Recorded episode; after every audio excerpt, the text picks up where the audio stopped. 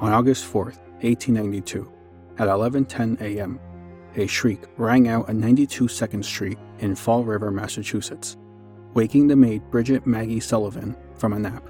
The next thing she heard was the voice of 32 year old Lizzie Borden yelling from the bottom of the stairs Maggie, come quick, father's dead. Somebody came in and killed him.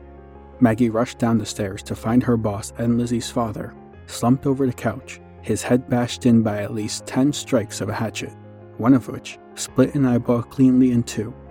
Within a few days, Lizzie Borden was under arrest for his murder and the murder of her stepmother, leading to the trial of the century that left the nation with more questions than answers. Welcome to Myths, Mysteries, and Monsters. The world is full of myths, passed down from generation to generation. Mysteries haunt us, monsters hunt us. Today we're taking a close look at the events leading up to the murders of Andrew and Abby Borden, as well as the investigation that landed Lizzie Borden in jail for it. Then we'll take a look at the three story Borden home that is today said to be haunted by the spirits of those who died at the hands of a ruthless killer. Part 1 The Murders of Andrew and Abby Borden. On July 19, 1860, Sarah and Andrew Borden welcomed Lizzie Andrew Borden, their third daughter, into their home.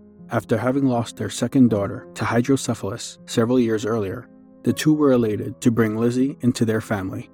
But just three years later, Sarah Borden tragically passed away from a spinal disease. Before passing, she made Emma, her first daughter, promise to watch over Lizzie. Three years after her death, Andrew Borden married Abby Gray at the behest of Lizzie, who was said to believe Abby only married into the family for money. Andrew had become successful over his career amassing an estate worth over $9 million in today's money. Despite this, Andrew was described as frugal and a penny pincher, leading to many in the neighborhood disliking him and arguments rising between him and his daughters. For the most part, the Bordens stayed out of the limelight and apparently away from each other, as Lizzie and Emma often took vacations to distance themselves from their father and stepmother. Though the live in maid, Bridget Maggie Sullivan, would later testify she didn't believe there to be any malice between the four. On August 4, 1892, that belief would be put to the test. The morning of the murders, the family was getting over a case of food poisoning from several days earlier. But at around 6 a.m., Andrew, Abby, and Maggie all had breakfast together with Lizzie still asleep upstairs, and Emma out of town with friends. The home also welcomed a guest, John Morse, Lizzie's maternal uncle, who had stayed overnight and joined Andrew in the sitting room to discuss business. Between 9 a.m. and 10 a.m., Andrew left the house for a walk. John Morse left to visit other family, and the rest began their chores for the day. Abby was upstairs cleaning the room, but told Lizzie she would be leaving shortly to visit a sick friend. Maggie went out to wash windows, and Lizzie started ironing. At around 10:30 a.m., Andrew returned and decided to take a nap in the living room. Maggie who was still not feeling well, went upstairs to take a nap in her room as well. Lizzie then went out to the barn to find several sinkers and lines for an upcoming fishing trip, spending, according to her, at most 20 minutes in the barn. While outside, Lizzie heard a heavy fall and groaning, causing her to rush back into the house. Upon reaching the door, she found a screen door now open where previously it had been locked. And there, in the living room, her father lay, unrecognizable from the multiple hatchet strikes to his face and head. Lizzie called to Maggie, who came rushing down and saw the mutilated body of Andrew. Lizzie then asked Maggie to go across the street and fetch the family doctor, Dr. Bowen. After confirming the death of Andrew Borden, Lizzie asked Maggie to go upstairs and check for Abby, as she believed she may have heard her return at some point. Maggie, a neighbor and friend of the family, Mrs. Churchill, went upstairs where they found Abby lying face down in a pool of blood in the guest room. By the time police arrived, Dr. Bowen had confirmed that both dead, but revealed Abby had possibly been dead for almost an hour, as her blood had already dried and coagulated. He also confirmed both had been struck multiple times in the head with an axe or hatchet. Both of these revelations led police to believe the killer had to be someone in the home, initiating a search. In the basement, police found a hatchet with its handle broken off. Believing it to be the murder weapon, they immediately suspected Lizzie for the murders. By the next day, the case garnered media attention, with the public pointing the finger directly at Lizzie. Emma returned home to stay by Lizzie's side, believing in her innocence, and invited friend Alice Russell to stay over during the trying times. On August 8th, the district attorney held an inquest hearing where Lizzie, without an attorney, was asked multiple questions. Lizzie then gave contradictory answers, stating at various times she was upstairs and downstairs when her father arrived, stating she heard a heavy fall while outside, and later stating she heard no sound, as well as saying she helped her father remove his boots, but photos showed him still wearing boots when he was murdered.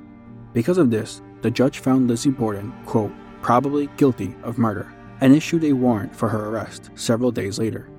On November 7th, a grand jury heard evidence and were left to decide whether or not the state had enough to press charges. The grand jury did not come to a conclusion. That is, until they reconvened to hear testimony from Alice Russell, who testified she witnessed Lizzie burning a blue dress just several days after the murders. On December 2nd, Lizzie Borden was indicted and charged with murder. By this time, the case had garnered nationwide attention, with many articles written daily about it. Many believed Lizzie to be guilty, while others were fascinated by the idea of an upper middle class woman killing her parents. The attention and interest caused the public to deem the upcoming trial the trial of the century. Part 2 The Trial of the 19th Century.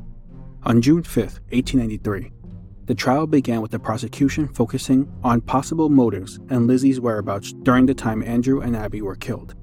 The prosecution also questioned whether Lizzie had previously attempted to kill the family back in June of 1892. As a drugstore clerk testified, Lizzie came by looking for diluted hydrogen cyanide, but refused to sell it to her, believing it was going to be used for nefarious reasons.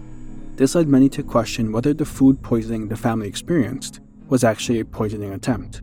This was then shot down when a second autopsy of the bodies showed no poison in the system, confirming the food poisoning was actually just food poisoning. Lizzie then stated the hydrogen cyanide, in its diluted form, could be used to clean some furs and dresses in her possession.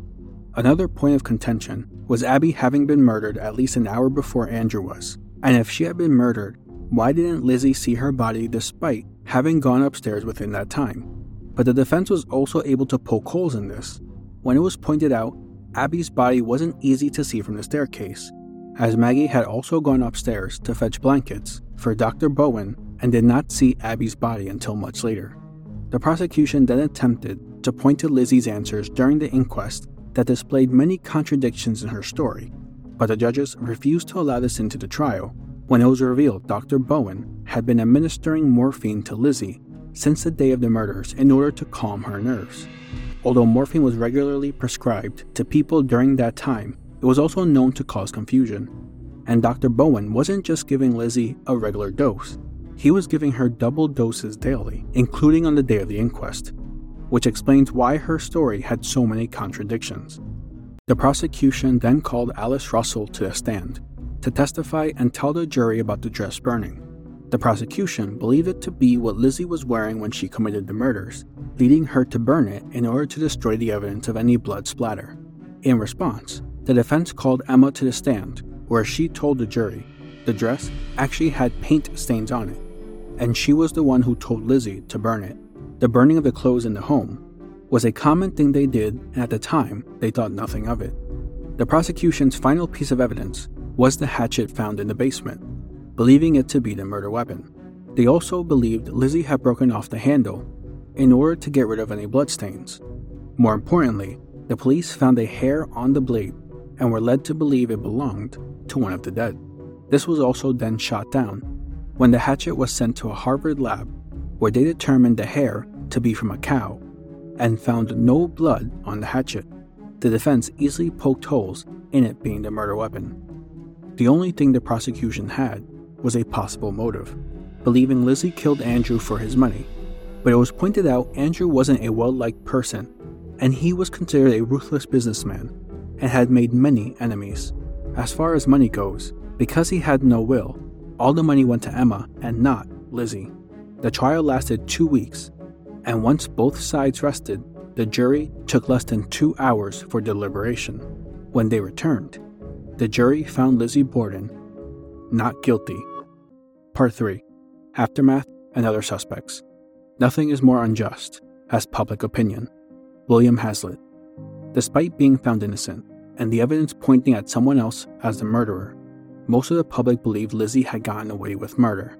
It didn't matter if they had heard the evidence or not. The spectacle of the case caused many to form opinions without the evidence and led to Lizzie becoming a social pariah. Emma and Lizzie moved to a new larger home in Fall River, but people still came by trying to catch a glimpse of Lizzie. Children believed her to be a boogeyman of sorts, often daring each other on Halloween to ring her doorbell and run. Other children threw gravel and rotten eggs at her home. Meanwhile, some papers ran headlines asking police who the actual murderer was. The police dropped the case. Whoever murdered the Bordens had gotten away with it. This led many to continue speculation that Lizzie was the killer.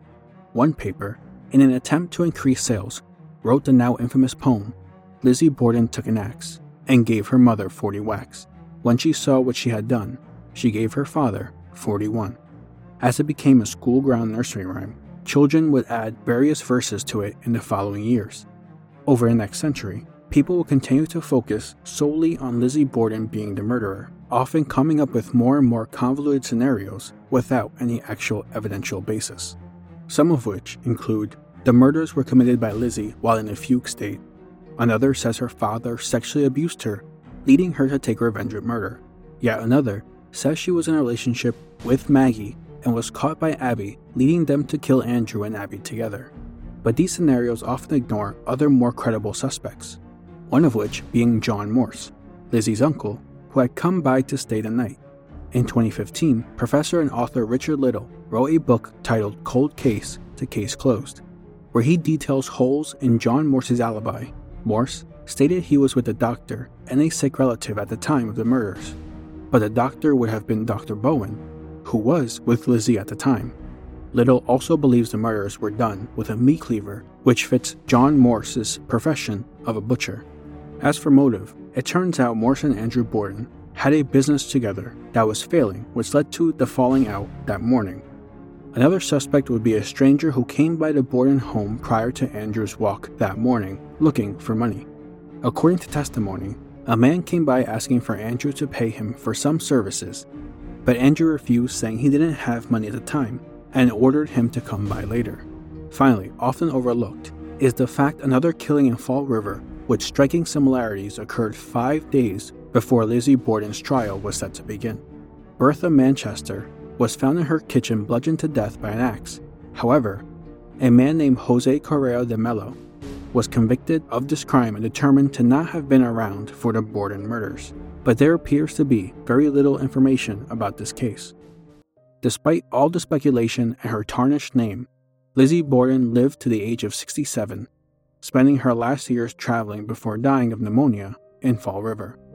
Unfortunately, her sister and her had a falling out in 1905, the details of which were kept private between the two. But Emma continued to give Lizzie money every month, fulfilling her promise to her mother to watch over her. Today, the original Borden home has been converted to a bed and breakfast, glamorizing the murders, inviting people to stay in the same rooms where Andrew and Abby Borden were found dead.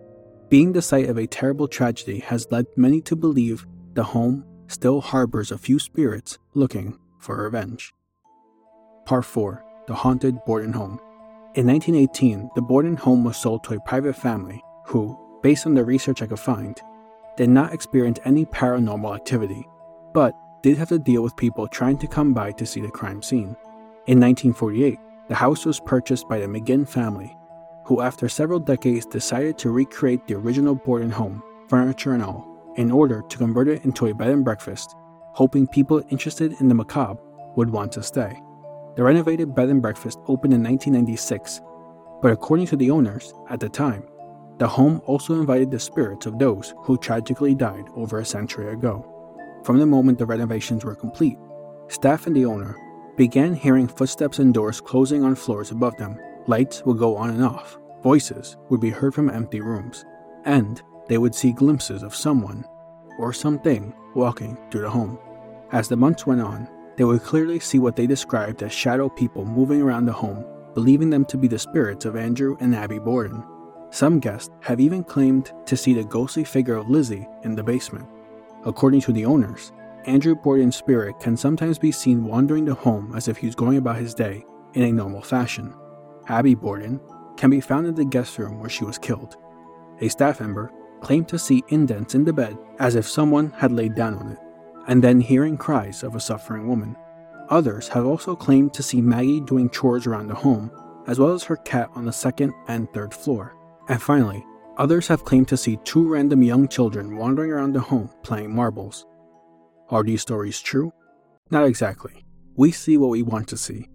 For every review or website I found claiming the home to be haunted, there are just as many or more, with visitors writing they didn't experience or see anything. Those who are staying in the home are predisposed into believing everything they hear has a supernatural origin. All around the home are items and pictures reminding visitors of the gruesome murders that occurred. Rooms contain crime scene photos of the dead, placed out in the open for all to see making people more open to accepting the unexplained sights and sounds, are more supernatural instead of looking for the actual cause.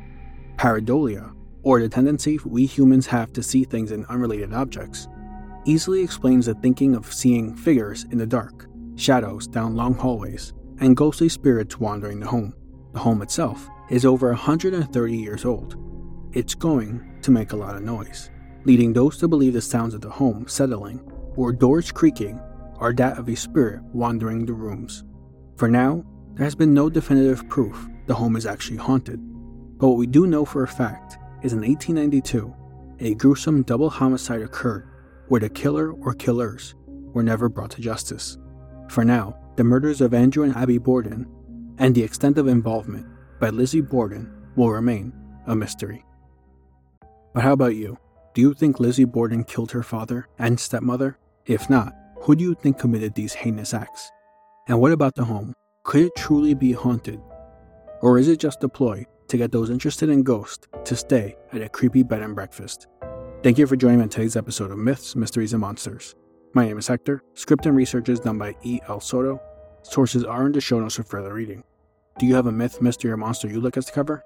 Send an email to mythsmysteriesmonsters at gmail.com. If you enjoyed the episode, consider leaving us a rating, a review, or subscribe for more. And remember, always look behind you.